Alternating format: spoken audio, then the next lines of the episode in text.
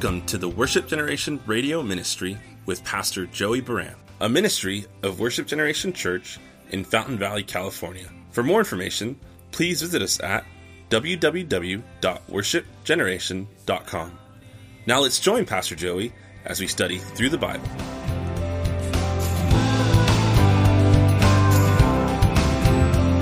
There's so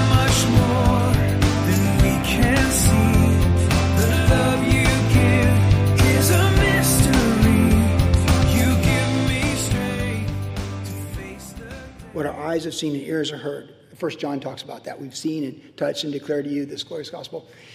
And what the Spirit has confirmed for us, and the, the Bible that we have from Genesis to Revelation, and, all just the Word of God.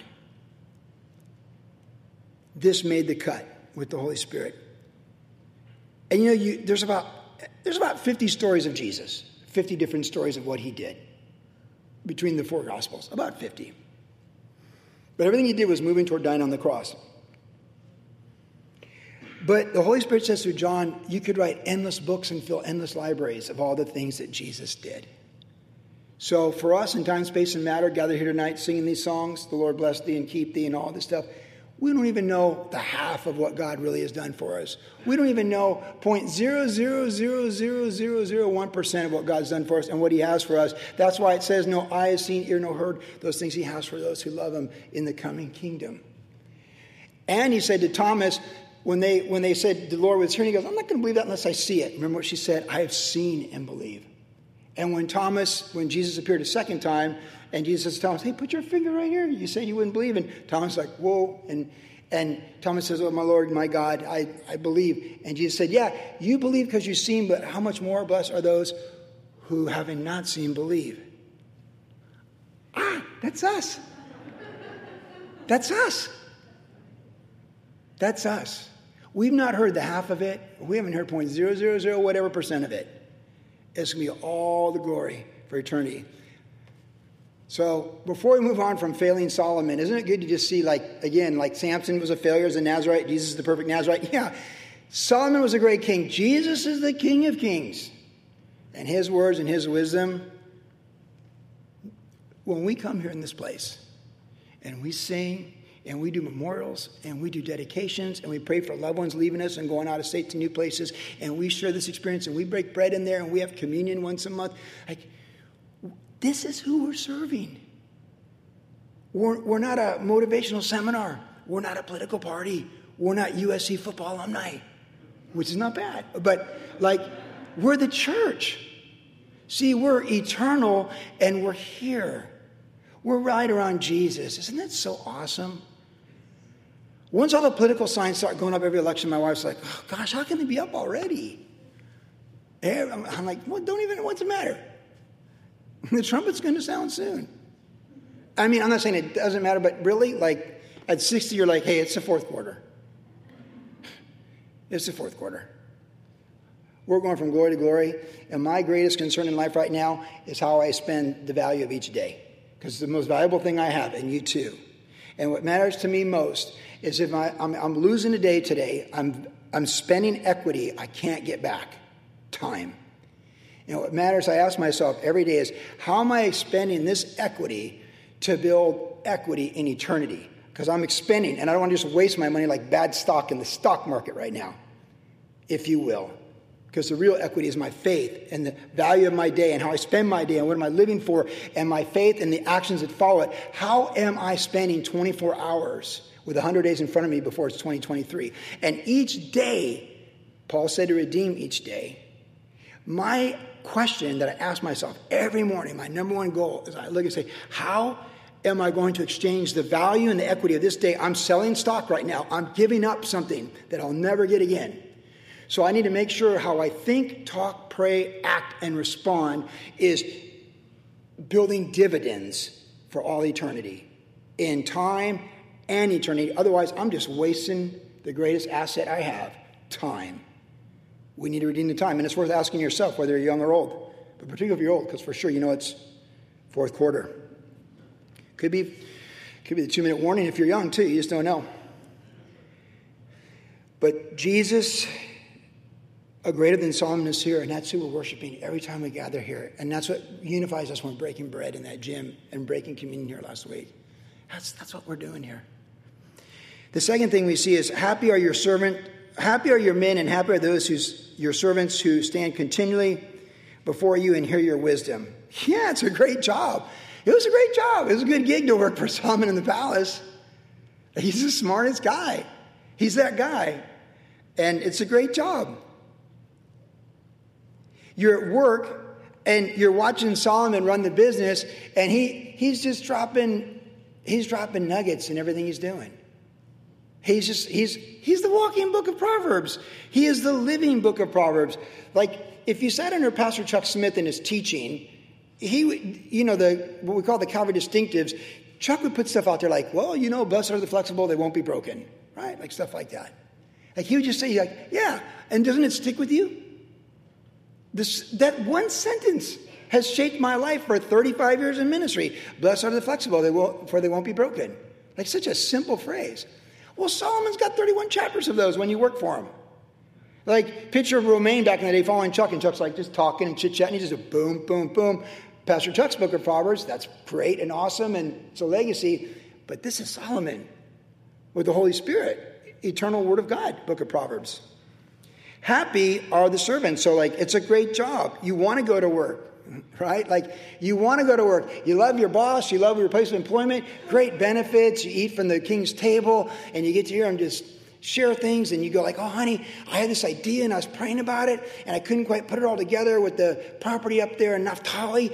And then suddenly Solomon said this thing to this guy that's visiting from Persia. I couldn't believe it, and all of a sudden the idea is connected, and I have this business model now. It's going to work." That's the benefit of working with Solomon. He's got better ideas than you do. And if you're thinking about ideas and suddenly you hear his idea, that might be the answer to your prayers when you're praying the Shema in the morning like a good Hebrew. And suddenly he says something, and then your wife said something because she's got good ideas most of the time. And the two go together, like, oh my goodness, this is the solution for this problem with our neighbor. We're gonna, we're gonna resolve this, this vineyard sale and it's gonna work out fine. Everything's gonna be good. That's what you got when you hung out with Solomon. And so it made you happy. You had a great job. Like, I can't wait to go to work and hear what Solomon says this week. I can't wait to hear what he says on Monday. Solomon's always got fresh man on Monday. He's going to have something to say at work today.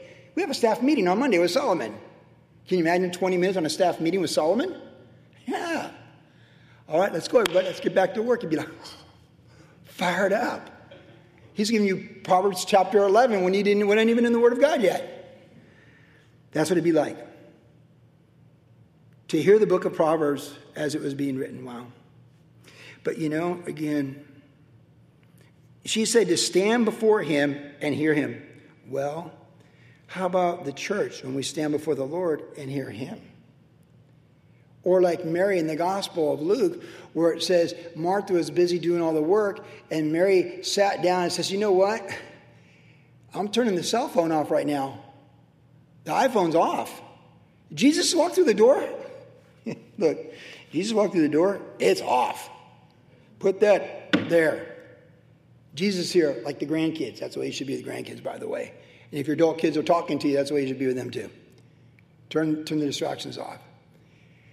Martha's like, oh, we got this, oh, this, that, oh, we got this, you know, we got the potatoes going in the oven, we got this stuff, oh, we're gonna get, we got the tofu happening or whatever, we got the fatted calf, like, all, all the grills, oh, honey, check the grill, like, she's like that.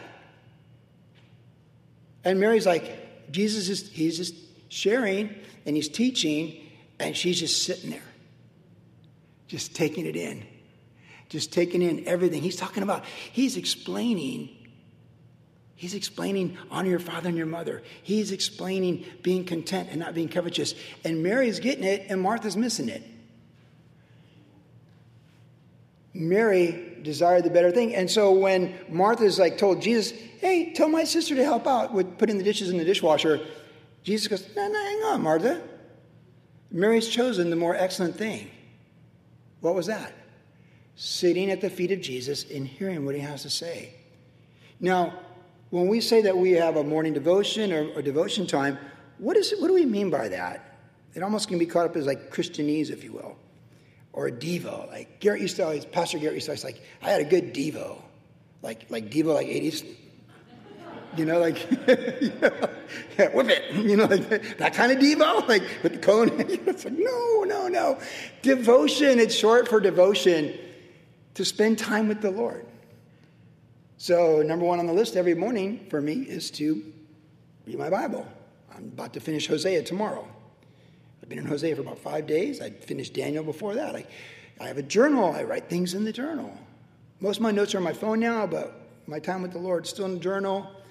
I put like the wedding invitation to Kimberly and Brady's wedding that we did a couple weeks ago. That's in my journal. Stuff like that makes my journal. High school graduation cards make my journal. You know, things make my journal. I put in my journal. I tape them in there. It's my life with Jesus. I got a bunch of them. They'll probably get thrown out 10 years after I'm gone from planet Earth. It won't matter, but for me, they matter. It's God's faithfulness to me. The most important thing we can do if we're going to use our daily gift of time wisely is to seek the Lord and spend time in His Word, to draw near to Him and spend time in His presence. And I'll admit, Hosea is not my favorite book in the Bible. If you know much about Hosea, it just is what it is.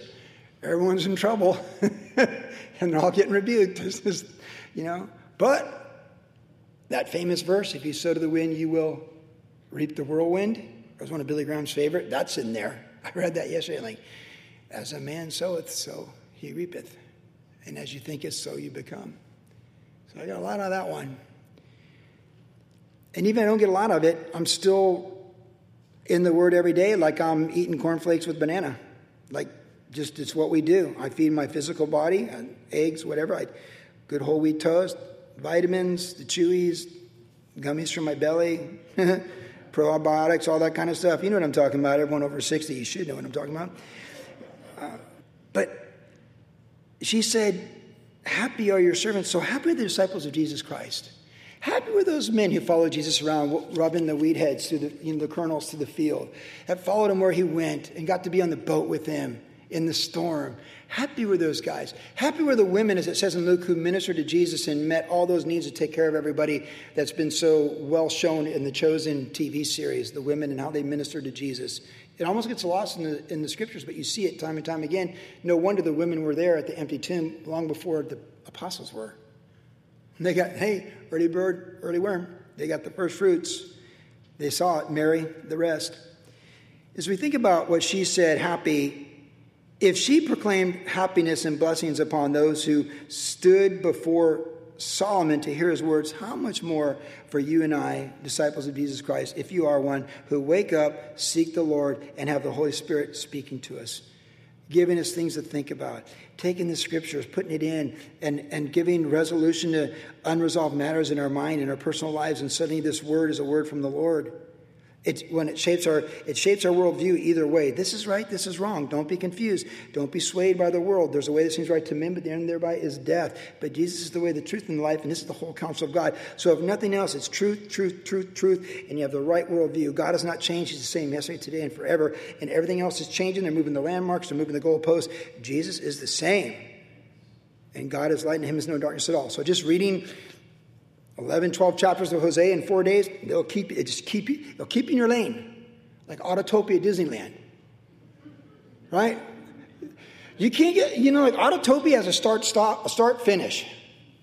I went on the Autotopia, I think, with all four of my kids, starting with Hannah when she was two, 30 years ago. You know that little Autotopia? You're going forward. And if you're not, someone's going to whack you from the behind, and they'll move you forward. You can get whacked from the back, you can whack in the front, you can go this far to the right, you can go this far to the left, but you can't get off track and out of your lane.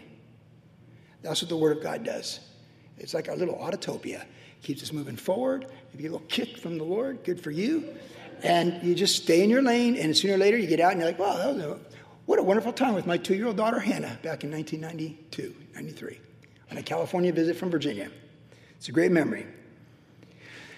See, when we make time for the Lord, the Bible tells us that angels in 1 Peter desire to look into the things that we now have revealed to us in the glorious gospel and the Word of God. We have a red letter Bibles, and the action that should be the number one action of our day is to stand, kneel, or sit before the one greater than Solomon who's going to speak to us from his Word by his Spirit. That's how your workday should begin, and your Sabbath day too with the Lord. Finally, the third thing we see, verse 9, she says, Blessed be the Lord your God who delighted in you, setting you on the throne of Israel, because the Lord has loved Israel forever. Therefore, he made you king to do justice and righteousness. So she pronounces a blessing on him. Well, she blesses the Lord, and she reminds him why he's the king, because the Lord put him there. And the Lord put him there, so what? For justice and righteousness. And doesn't planet Earth, it's good for planet Earth. It's good for humanity. It's good for the individual. It's good for everybody when there's justice and righteousness. She gave glory to God over Solomon's greatness. She did bless God, uh, Jehovah, for his greatness. And you know, she reminded him, like, you have this incredible thing. So, again, in the world of men and time, space, and matter, his timeline, his generation, all of his glory, he ultimately has a responsibility to be a king on a throne and make good judgments. We read previously last week, verse by verse, where he built his throne. He had a throne room when he built all these things the house of Lebanon, Pharaoh's daughter's house, and uh, all that stuff. He built a, a, place of judgment where he would make judgments, judge and jury. He's the guy. He's, he would, that's what kings do. That's what queens do. They make the final say on certain things, and that's what he did. We're told that his throne was of ivory and overlaid with pure gold. It's impressive. It had six steps, and the top of the throne was round at the back. There were armrests on either side. Two lions stood beside the armrest. Okay. Uh, Twelve lions stood there, one on each side of the six steps. Nothing like this had been made for any other kingdom. The Holy Spirit tells us in verse 20 that of all the thrones ever built up to this time, this is the throne. I mean, like, this is the throne. Like the Queen of Sheba had a throne. She's like, I don't have a throne like that throne. This is the throne. Got the big lions, 12 little lions, ivory, gold. Like, you walk in there, he's like, oh, what's up? You know, he's, he's, he's the bling king. you just, you and I would have been so intimidated to walk into his throne room.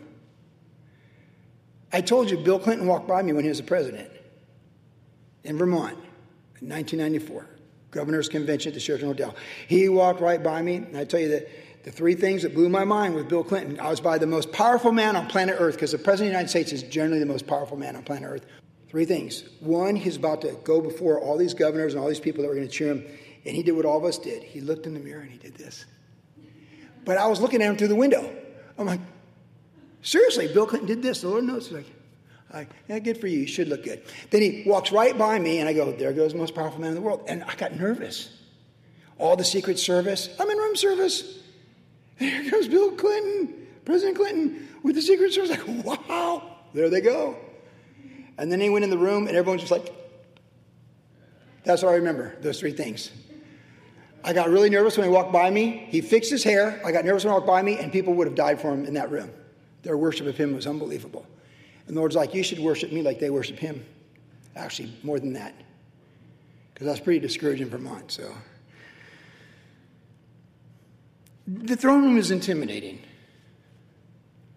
When you go to a courtroom and there's a, a, real judge and it's a trial, especially a serious trial like millions of dollars, civil or criminal like murder, stuff like that. That's ser- I've been on a couple almost jury cuts, and some of you have been on jury trials involving murder. So I've talked to you, I know. It's serious. Like judges are intimidating. How about the throne of Solomon? But alas, before we have a great time breaking bread in the gym, we need to remember who's on the ultimate throne. What do people say all the time? Well, you know, God's on the throne. When they tell you, I lost a trillion in the stock market this week, but God's on the throne. Our houses are losing value, but God's on the throne. My Bitcoin went boom, but God's on the throne. They're forcing this on us, but God's on the throne. What are you going to do? God's on the throne. Right, He is. So, Solomon's throne was impressive. You know, it's like four or five verses. It's pretty impressive. Wow, let's look at the throne of Jesus. Revelation chapter 4.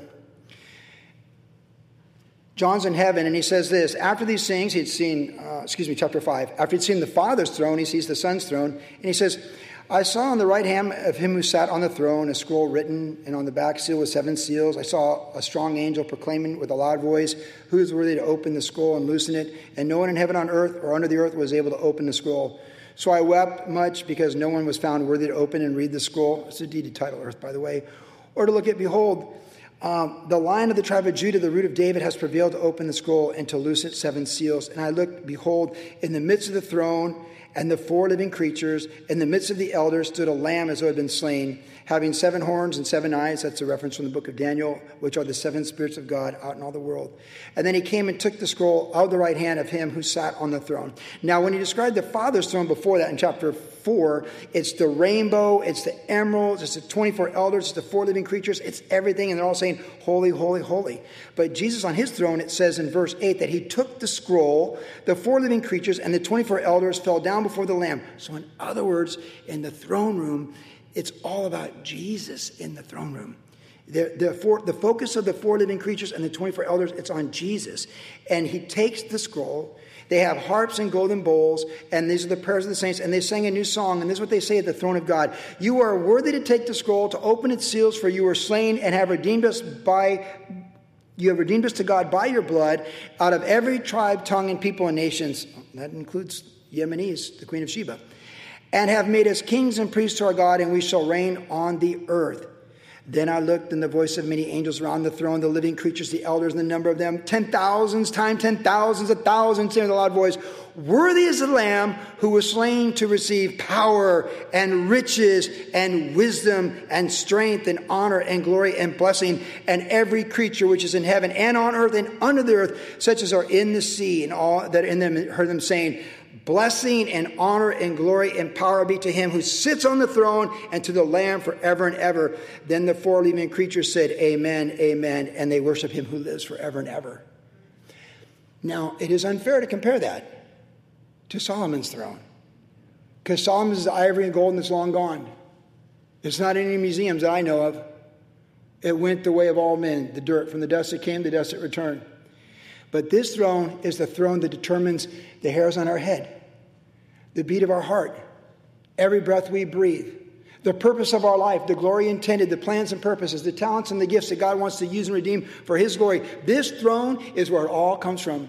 We're made by Him and for Him, and in Him we consist and move and live and have our being. So our life is this great gift, and we only get one of them.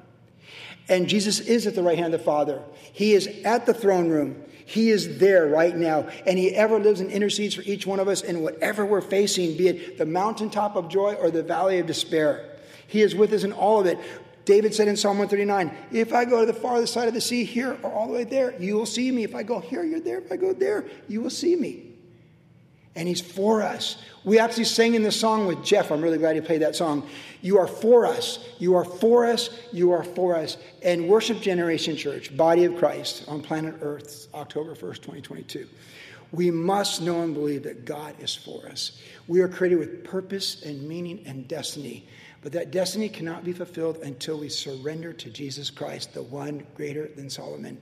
And it cannot be fulfilled unless we're willing to wake up and redeem the time and get after it with all that we got, the purposes that we're intended for. And that is a life to be lived. And I read something interesting the other day. Uh, it's from an old book, long time ago, a Zig Ziglar book, where he said that most people, less than 2% of men by the time they're 60, are considered successful financially. They just don't understand setting goals, having vision, serving the Lord, repenting, being broken, walking in humility. And I thought, well, if less than 2% of men are considered successful by standards at 60 financially, how many Christians are, are what percent of Christians can be considered fruitful and prosperous for the Lord when they're 60? Or are we just going in circles?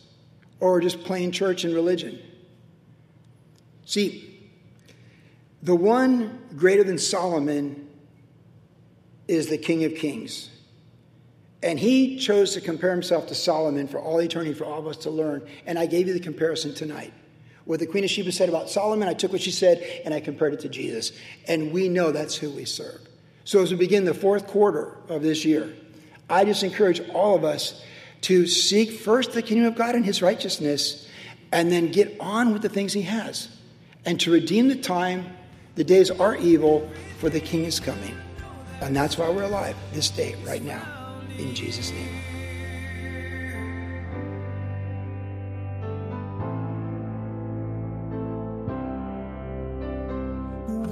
You've been listening to the Worship Generation Radio Ministry with Pastor Joey Buran. If you would like more information about the ministry of Worship Generation, visit us online at www.worshipgeneration.com, where you can listen to the podcast of today's entire message. You can also find us on Instagram, Facebook, and our church YouTube channel. Worship Generation is located at 10350 Ellis Avenue in Fountain Valley, California. Our service times are Saturday evenings at 6 p.m. and Tuesdays at 7 p.m. For more information about Pastor Joey personally, you can follow him on his Instagram, Facebook, or YouTube channel. Thanks for listening, and God bless.